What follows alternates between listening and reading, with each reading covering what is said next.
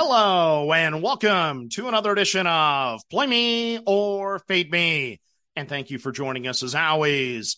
And that's a winner. Yes, a winning day on Saturday. And my oh my, does it feel good to say that. Now, I'm still not in the best of health conditions here, so I'm going to try to get through this podcast best I can. But let's recap the winning card for Saturday. Not a ton of profit, but I'll take profit nonetheless. My first four in college football go three and one. I cash on Wisconsin, Northwestern, and Kansas. My lone loser on the Ohio State. My bonus bet, I cash on Indiana and Purdue over the 54. My add on plays, not a good week. I go two and three. I cash on North Texas and UConn. I lose on South Alabama, Coastal Carolina. That was just a terrible bet against James Madison. And I lose on South Carolina. Then on Twitter, you pick the lone loser that we had on the card. You backed Ohio State for the extra unit. So that's how we finish how we did for the day. Now, my season is done now for the first four in college football. I won't have it for championship week or bowl season. I'll still bet games there, but I won't have a first four identified for the rest of the way. So I finished the year 31 and 25, 55.3%. On Twitter, you guys finished 9 and 5, 64.3%. So you beat me for the second straight year. So thank you for the votes and thank you for the winners. Interesting note here 14 weeks betting my first four in college football. I never went 4 0. Yeah, that's why I'm not a good parlay guy, obviously. Couldn't hit 4 0 one stinking time on the year. I do go 3 and 1 six different times. I go 2 and 2 six different times. I go 1 and 3 one time. And I went the dreaded 0 and 4 one time as well. You take away that one and seven stretch I had, actually had a pretty good year with the first four in college football. But it's all done now. We'll put it to wraps and we'll call that a season with the first four in college football. So now let's get to the card for Sunday in the National Football League. No college basketball here for me again. I'm just not in good enough condition to handicap basketball. I hope to have it on the card for tomorrow, uh, provided I can actually get to it. So here we go. We'll start with the Week 12 NFL home underdogs. Most of these lines were locked in earlier this week. I'm on the Houston Texans plus the one and a half against the Jacksonville Jaguars. I'm on the Cincinnati Bengals plus the one against the Pittsburgh Steelers. I'm on the New York Giants plus the three against the New England Patriots. I'm on the Arizona Cardinals plus the one against the LA Rams. I'm on the Las Vegas Raiders plus the eight and a half against the Kansas City Chiefs. I'm on the LA Chargers plus the three and a half against the Baltimore Ravens. And I'm on the Atlanta Falcons plus the two against the New Orleans Saints. So those are my home NFL underdogs for week 12. Now, my handicap picks. I have four of them on the card this week. We start with Tennessee minus the three and a half against Carolina. So laying more than a field goal with a three and seven team is never easy to do. The Titans are 0 3 straight up and against the spread over the last three games. That's not good. They've been favored just one time all season. That kind of shocked me, actually. They are a minus two and a half point favorite at Indianapolis and lost that game 23 to 16. The Panthers, on the other hand, are one and nine straight up, one, seven, and two against the spread. That's a really bad number against the spread. Their lone win and cover this year was against the sur- surging Houston Texans. So, what do you think about that? That's a little bit of a head scratcher. Of the nine losses for the Panthers this year, only two of them have been by seven or fewer points. So, a lot of uncompetitive football games. If you like points, this is probably not your game to begin with. The Titans have scored more than 16 points only once in their last six games. The Panthers haven't scored more than 15 points since week six.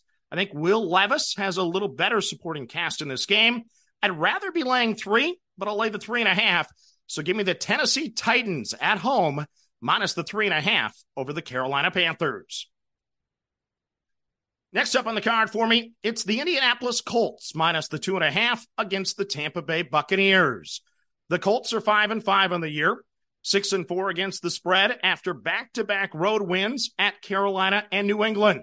Surprisingly, the Colts are just one and four at home this season, but this will be their first time all year that they're actually favored at home prior to kickoff. The Buccaneers are four and six on the season. They've dropped five of six games, but they're seven and three against the spread including four straight covers. The Colts are coming in off of a bye. I like that extra time off. The Colts have struggled against the run this year, but the Bucs have struggled to run the football. So everything in this one points to the Colts getting that second home win on the season. So give me Indianapolis at home minus the two and a half over Tampa Bay. Next up on the card, it's Cleveland plus the one and a half at Denver. So the Broncos are five and five on the season, four consecutive wins, but they're just three, six, and one against the spread this season. Four straight wins include a two point win over Green Bay, a two point win over Buffalo, and last week, a one point win over Minnesota. So winning the tight games of late after a slow start. Russell Wilson has seven touchdowns and no interceptions during this period. The defense has been really good. Well, basically, too good for me. The Vikings had three turnovers last week. Buffalo had four turnovers the week prior to that. And then Patrick Mahomes had the flu the week before that. Denver and Cleveland are both top seven teams in the luck rankings. The Browns are seven and three on the year, six, three, and one against the spread on the season, three straight, straight up, and against the spread wins. The Browns should have success on the ground. Cleveland does have a good defense. If DTR can avoid the turnovers, I like the Browns to win an ugly one. So give me Cleveland plus the one and a half at Denver.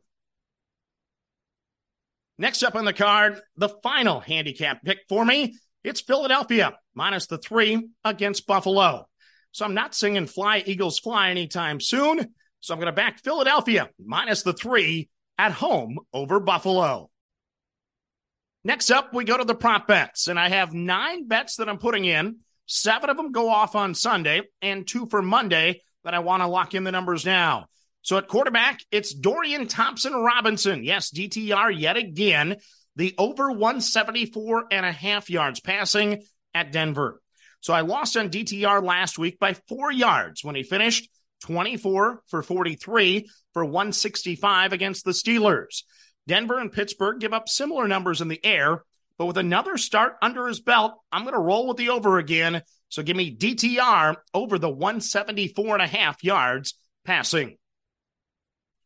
Next up at quarterback, it's Desmond Ridder over the 189 and a half yards passing against New Orleans. So welcome back, Desmond. He went over this number in all but one of his seven full starts to start the season.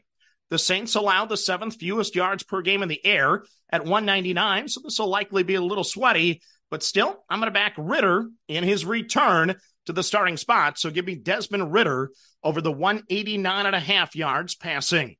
Then on Monday night here, I'm going to fade Joshua Dobbs under the 237 and a half yards passing against Chicago. Dobbs has gone over this number in one of his three Viking games, and he went over this number in only one of his eight Cardinal games. The game Dobbs went over for the purple. He made multiple once in a career type plays.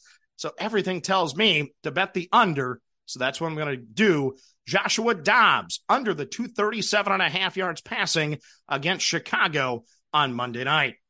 Next up at running back, it's Devin Singletary over the 46 and a half yards rushing against the Jaguars. So back to back weeks, over 100 yards with a full workload. So let's just try to make it three straight. Let's go Singletary over the 46 and a half yards rushing for the Texans.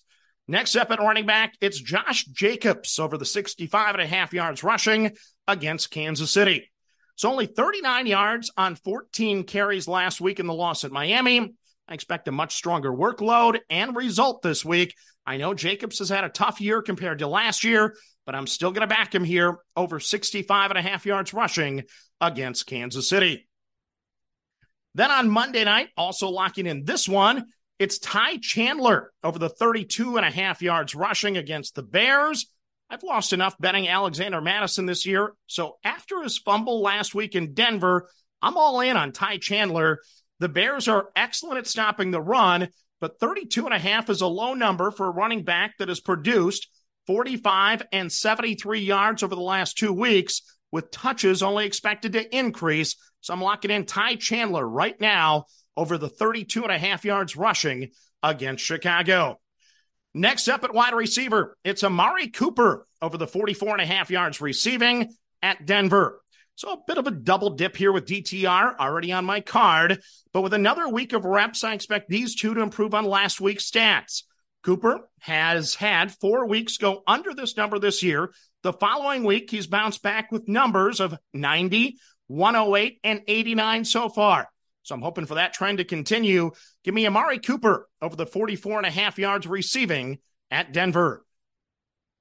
Next up on the card, it's Marquez Valdes Scantling over the 15 and a half yards receiving at the Raiders. So after an 0 0 for 3 night against the Eagles, including that potential game winner that came back to bite me, I expect, expect Scantling to hit the board with a catch this week. His season average is 17.8 yards per reception. I need one catch like that, and I'll be a happy camper. So let's go Valdes Scantling over the 15 and a half yards receiving at Las Vegas. Then the final prop bet on my card, it's Rashod Bateman over the 27 and a half yards receiving at the Chargers. So he's only gone over this number four of 10 games this year, but he's facing the team that ranks 32nd against the pass. Should be a golden opportunity for my former Golden Gopher favorite to go over the number. So give me Bateman over the 27 and a half yards receiving at the Chargers. Next up on the card, it's my first quarter unders. I don't like them, but I'm going to continue to bet them. I'll post all these in the show notes once again. Jaguars, Texans under the nine and a half and a minus 102. Patriots, Giants under six and a half at a plus 110. Panthers, Titans, six and a half at a plus 130. Steelers, Bengals, six and a half at a plus 120. Colts and Buccaneers, seven and a half at a minus 118. Saints, Falcons, seven and a half at a minus 130. Browns and Broncos, six and a half at a plus 114. Rams and Cardinals, eight and a half at a minus 108. Bills, Eagles, nine and a half at a minus 108. Chiefs and Raiders, seven and a half at a minus 115. And Ravens, Chargers, nine and a half at a minus 108. So let's recap my card for Sunday. Here we go. Home underdogs once again. I'm on the Houston Texans plus the one and a half against the Jaguars.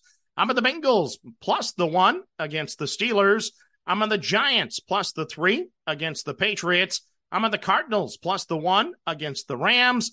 I'm on the Raiders plus the eight and a half against the Chiefs. I'm on the Chargers plus the three and a half against the Ravens. I'm on the Falcons plus the two against the Saints. My handicap picks for Sunday. I'm on the Titans minus the three and a half against the Panthers. I'm on the Colts minus the two and a half against the Buccaneers. I'm on the Browns plus the one and a half at the Broncos. I'm on the Eagles minus the three against the Bills.